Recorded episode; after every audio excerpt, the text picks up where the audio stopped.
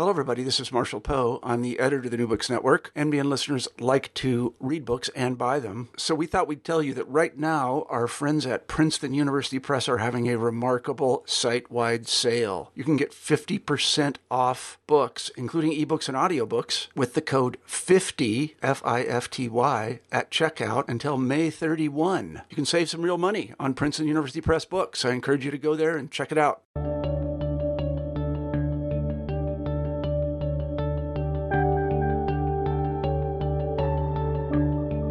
Good day. Welcome back to the New Books Network. My name is Dr. Charles Coutinho, and today I'm pleased and honored to have with us Mr. Bruce Riedel. Mr. Riedel is a senior fellow and director of the Brookings Institute Intelligence Project. He has served for more than 30 years in the Central Intelligence Agency, serving on the National Security Council staff, and was Deputy Assistant Secretary of Defense, responsible for Near Eastern and Middle Eastern affairs.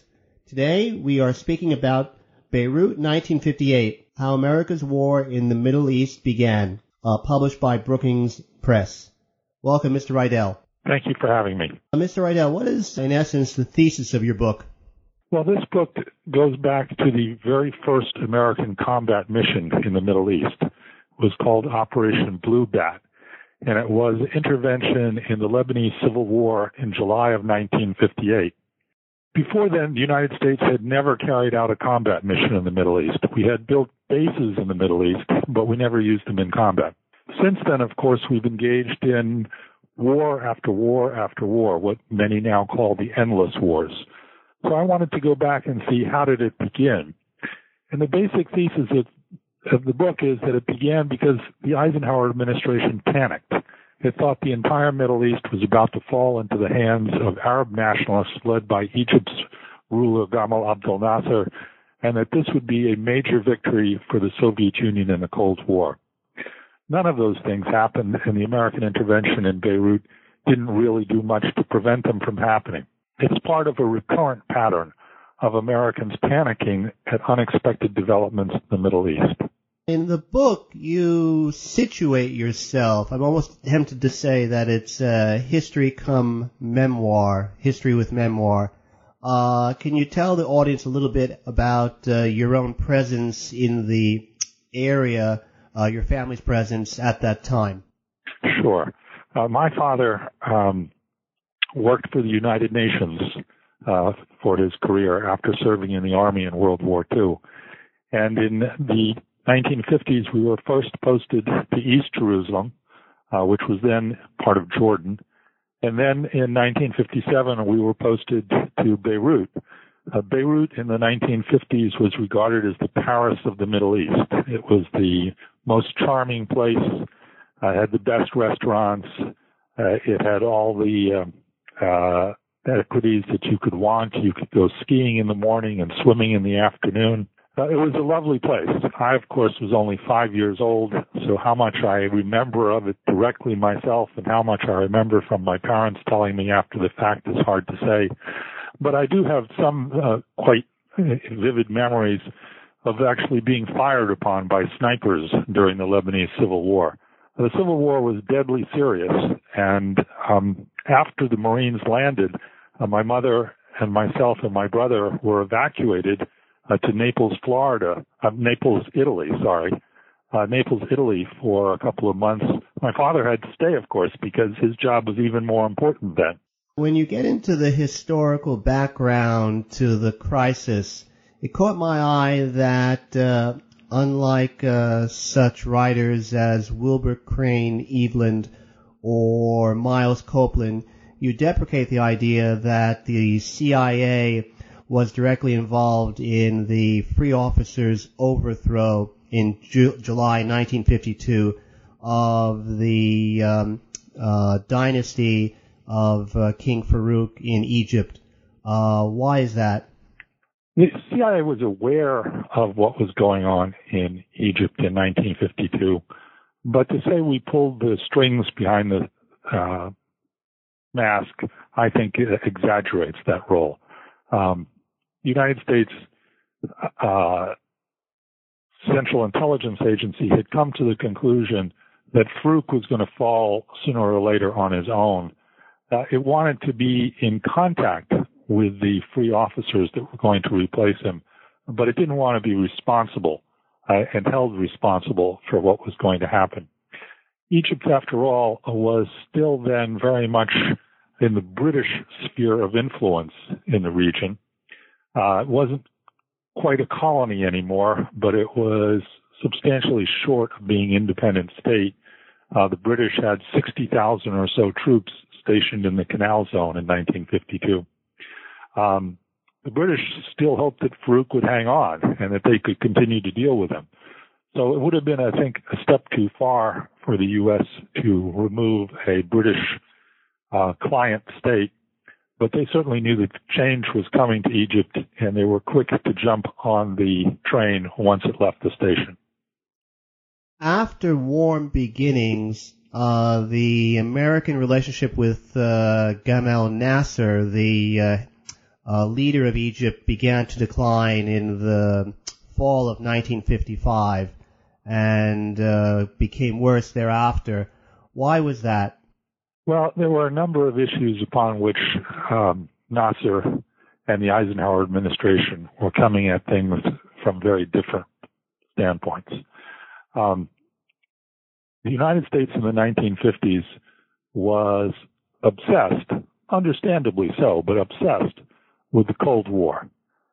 And in the Eisenhower administration, the Cold War was seen in very black and white terms. You were either with us or you were against us.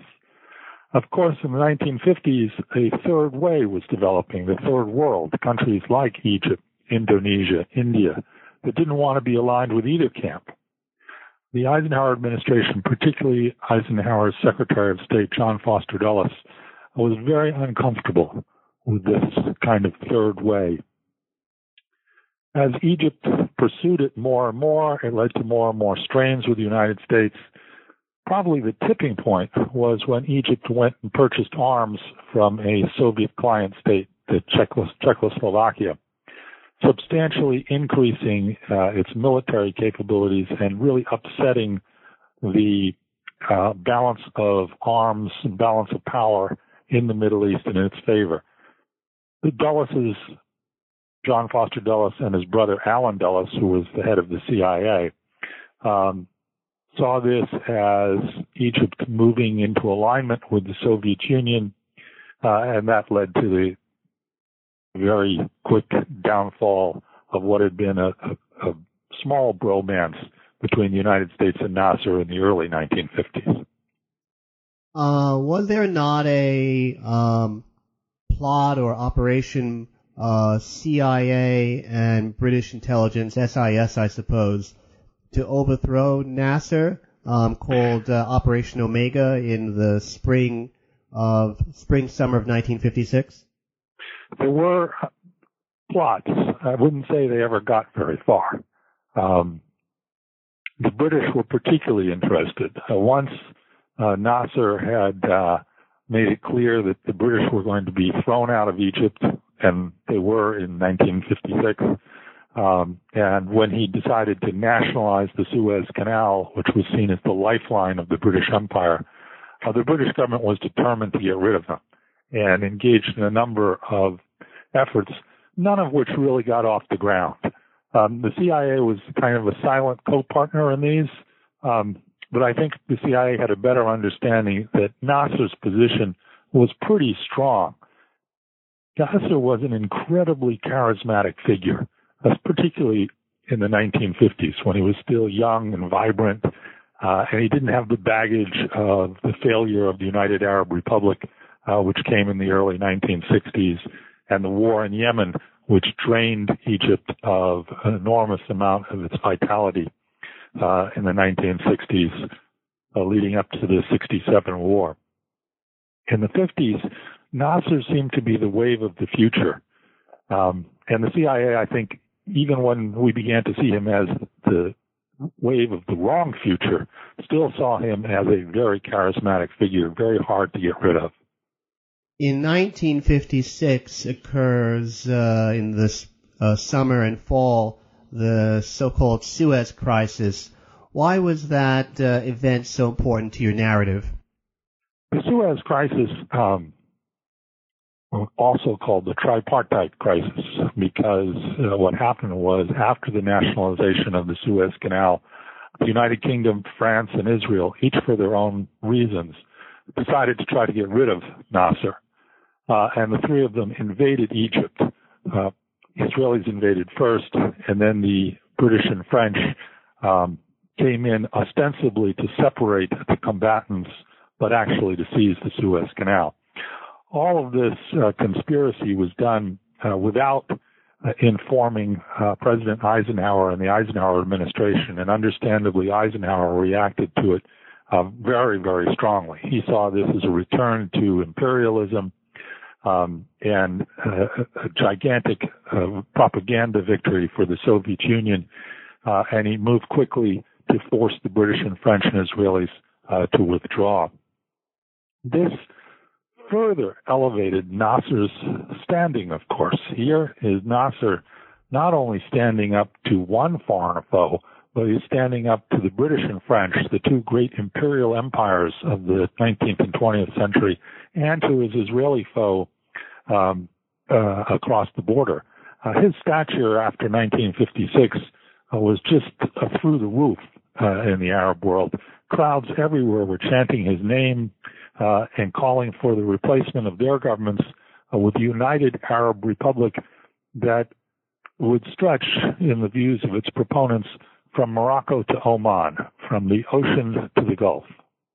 Just to clarify, is wasn't the wasn't it the case that, in, in point of fact, uh, Nasser uh, nationalized the Suez Canal Company, which had the concession, I think, until 1968 uh, to run the Suez Canal, but strictly speaking, the Suez Canal itself uh, was not nationalized because it was always um, Egyptian part of Egypt since it's physically located in Egypt.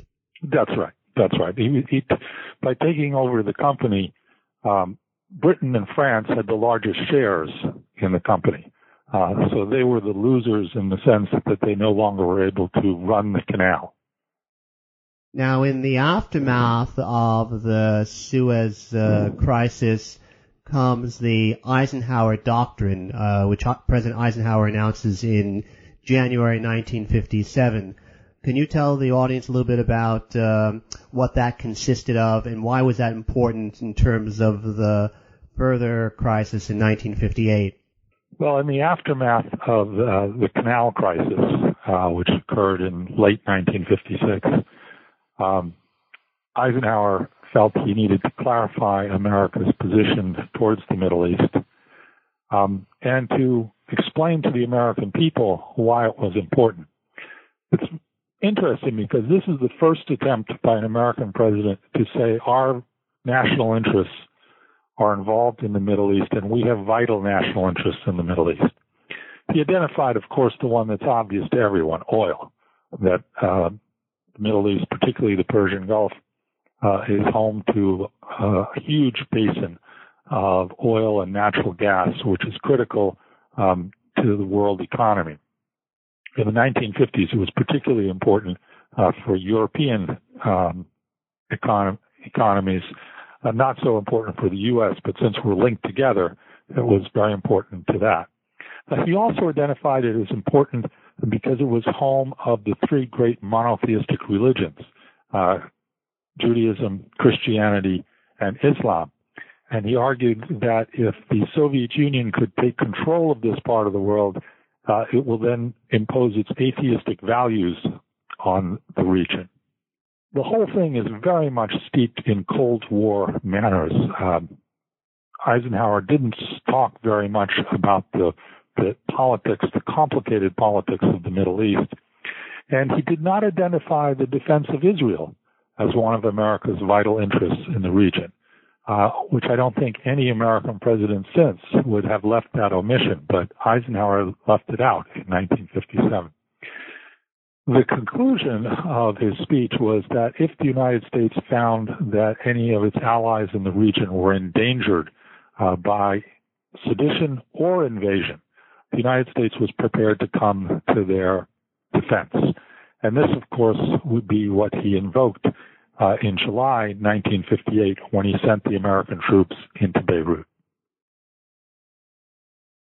can you tell the audience how the um, crisis, um, a series of crises going back, I suppose, to 1949 in Syria, but intensifying in 1957 and early 1958, contributed to the larger crisis of uh, uh, July 1958?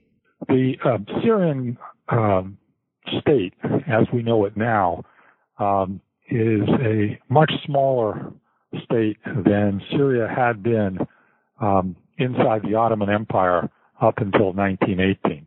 Uh, Syria historically included what we call Syria today, but also Lebanon, uh, Israel, Palestine, and Jordan. The truncated Syria of uh, the 1940s uh, was very unsatisfactory for many Syrians. Many wanted to see either a greater Syria established or Syria become a part of a united Arab uh, state stretching from Morocco to Oman.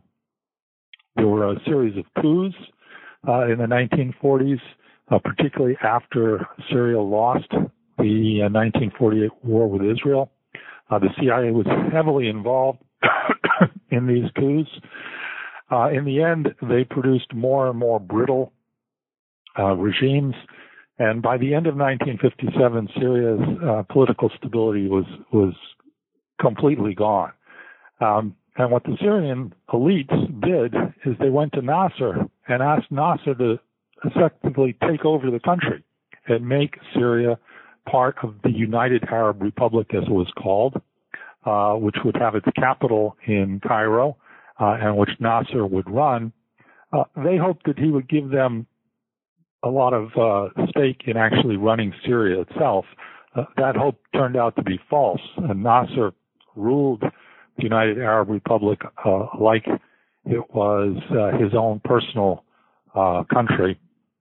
He was enormously popular in Syria, uh, and when he visited Damascus shortly after the UAR was announced to a wave of excitement across the Middle East, uh, hundreds of thousands of Syrians and tens of thousands of Lebanese came out to see him. The Lebanese crossed the border and, and embarked uh, to visit uh, Syrian cities where he addressed them, uh, demonstrating that his appeal went far beyond just Syria.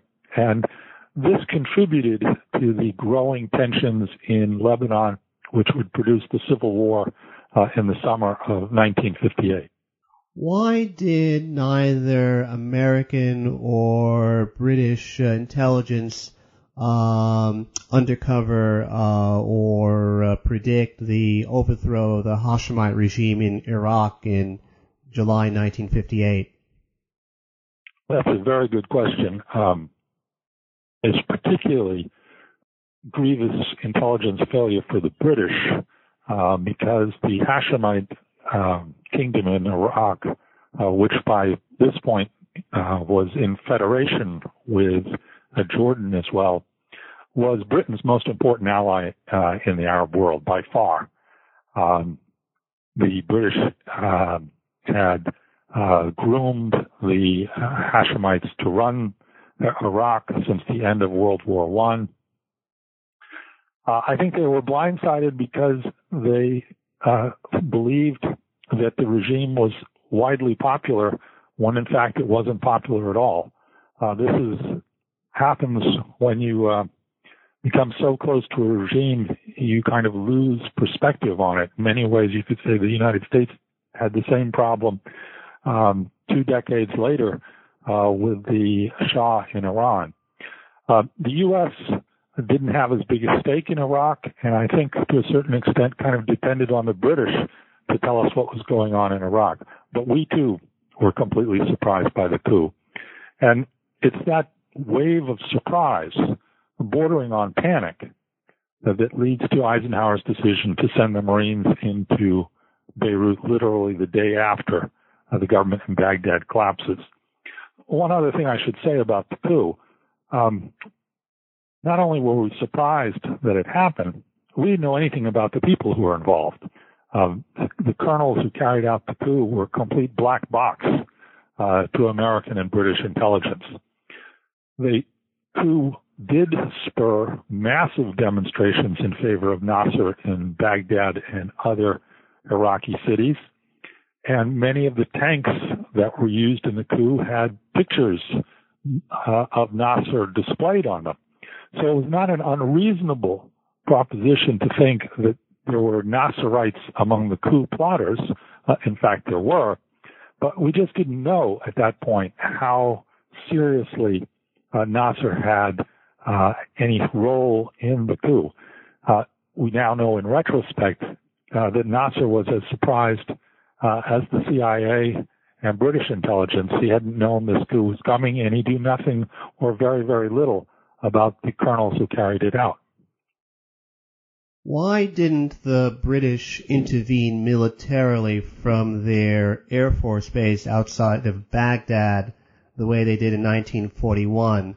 Was it the fact that um, the king, the crown prince, as well as Nuri Saad, the prime minister, had all been killed almost immediately after the coup, and therefore the issue of British legitimacy in any such intervention? Yes, uh, the, the royal family uh, was decimated literally by mid-morning on the day of the coup, and the Iraqi army had wholeheartedly thrown itself in with the coup makers. So, uh, outside intervention, whether by the British or by the uh, Jordanians, the junior partner in the Hashemite Federation, uh, was obviously a non-starter uh, within a few hours after the coup had taken place, and also a non-starter for the United States. Yes, I think isn't the case that the United States deprecated uh, moves um, uh, suggested that uh, either Iran or Turkey uh, which were all, which along with Iraq, were members of the Baghdad Pact, would intervene militarily. Yes, I, I think that the uh, Eisenhower, who after all uh, was the, the, greatest American general of the 20th century and, and knew much more about uh, military operations uh, than virtually anyone else, could see that moving into Iraq in the face of um, first of all, the Iraqi army, but secondly, the Iraqi population um, would be a, a, mission too far. Uh, we now know, having done exactly that in 2003, uh, how right Eisenhower was. Going into Baghdad uh, may be easy to do. Uh, getting out of Baghdad is very, very hard to do. Uh, with that being the case, why did President Eisenhower choose to intervene uh, just a short time later in uh, the Lebanon? Well, if you read his memoirs um, and you read the minutes of the National Security Council meeting on July 14th, um, first of all, there was this sense of panic that the coup in Baghdad was Egyptian sponsored and that it was going to be followed by the overthrow of the governments in Lebanon, Jordan, Saudi Arabia, the Gulf states, all of which would join Nasser's United Arab Republic, and all of which would then ipso facto become part of the Soviet sphere of influence. Secondly, there was a sense that we had to, quote, do something. Um, what that something was, uh, was unclear. Um, we had a request from the Lebanese president, Camille Chamoun, uh, to come in and buck him up that uh, he reaffirmed the morning of the coup. That was the easiest thing to do. We'd already had plans in place for America to intervene in Beirut uh, and a co-partner mission by the British going into Jordan. So in the sense that we had to do something and do something quick. Uh, Lebanon was the easy alternative. Uh, we were already had the um, Sixth Fleet offshore, uh, and Eisenhower green-lighted the mission uh, and said, "Go forward." Uh, the American ambassador on the scene uh, had cabled in that he didn't think there was any reason to panic because of events in Lebanon due to the Baghdad coup, but his view was overruled and the Eisenhower administration went forward. Um, it's interesting in the history of the Eisenhower presidency because Eisenhower as a whole um, generally abhorred sending troops into combat. Um, this was a this was the one time that he chose to go forward. Uh, although there, in retrospect, uh, or perhaps even at the time, the intervention appeared to be a bit farcical. American uh, forces landing on the beach uh, or beaches of, Beirut, of Beirut uh, amid bikini-clad uh, young ladies and concessionaires, etc. but um, how close to armed conflict were those troops once they did come ashore? Well, the troops uh, definitely expected combat. They landed expecting that they were going to be met by hostile fire. But you're right, there was a kind of comic opera element of the sunbathers having to run out of the way of the Marines and Lebanese vendors running down trying to sell them cigarettes and Coca-Cola. As they began to leave the beaches and move into Beirut proper, it almost turned into uh, disaster. Uh, the Muslims um, saw the American intervention as a deliberate attempt to keep Chamoun in power. Chamoun was a Christian, um, and they were prepared to fight. What saved the day was smart diplomacy by the American ambassador on the scene, uh, backed up by the generals and admirals who were leading the um, invasion, and the Lebanese Armed Forces commander, General Shahab. They came up with the fiction that the Lebanese army had invited the Americans to come in, and that the Lebanese army was the the Americans were the guests of the Lebanese army, and that the Lebanese army would escort them around. This fiction, um, which held up for the most part, not completely. One American did die in this operation. Um, allowed tempers to calm uh, and allowed room for diplomacy to come in. And ironically, uh, the American ambassador, backed up by Washington, uh, ends up being the facilitator of moving Chamoun out of power and replacing him with General Shahab as the president. In effect, uh, giving the Muslims um, and Nasser too exactly what they had wanted all along. Uh, that was smart diplomacy carried out by smart people on the scene and the Eisenhower administration was smart to let it move forward that way. Uh, Lebanon did not join the United Arab Republic, and Shahab was able to give uh, Lebanon another decade or so of relative peace and stability. Subsequent to the American intervention was a British intervention in uh, Jordan. Um, how important to the crisis, in essence, petering out, was that uh, British intervention? Um, symbolically important. Um, after all, um, King Hussein, uh, then quite young, uh, was now the last surviving um, member of the Hashemite uh, dynasty. Uh, his position uh, was precarious. Uh, the CIA had uncovered a coup earlier in 1958 against him. that had been pretty much wrapped up. The British intervention, which was very small, a thousand a couple of thousand British paratroopers um, helped to uh, solidify his position and perhaps even more helped to steady his nerves. Uh, the king had a bad case of uh, nervous breakdown, if you want, uh, when he learned of his family members being butchered in Baghdad by the coup, and more or less withdrew from the world for more than a week. Uh, the British intervention stiffened his spine and helped him to recover his position. What um, are the what you characterize as the four central lessons to be learned uh, from the crisis? Well, by far the most important is don't panic. In the Middle East, there are always unexpected developments. Um, you don't have to react to the first news. Wait, see what goes on. See if this really is as worst case as you think it is. Uh, secondly, you should really um, listen to your diplomats, uh, intelligence experts in the field. Uh, they probably have a better handle on what's going on uh, than people will have uh, back here in Washington. Even with the best analysts in the world, people in the field are probably going to be better informed than anyone else. Another is be wary of what your allies are promising and uh, interpreting events. Um, they often have their own interests at heart here, uh, and not your interests. So important to listen to them, uh, but be very careful to recognize that their guidance and their advice is going to be stacked in favor of interests of their own.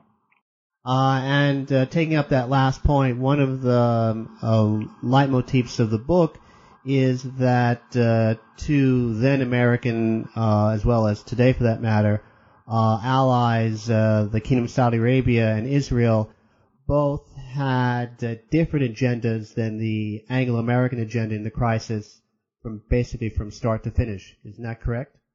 That's right. Um, the Saudis, um, particularly King, uh, at that point he was Crown Prince Faisal, but he was he was the one calling the shots in Saudi Arabia.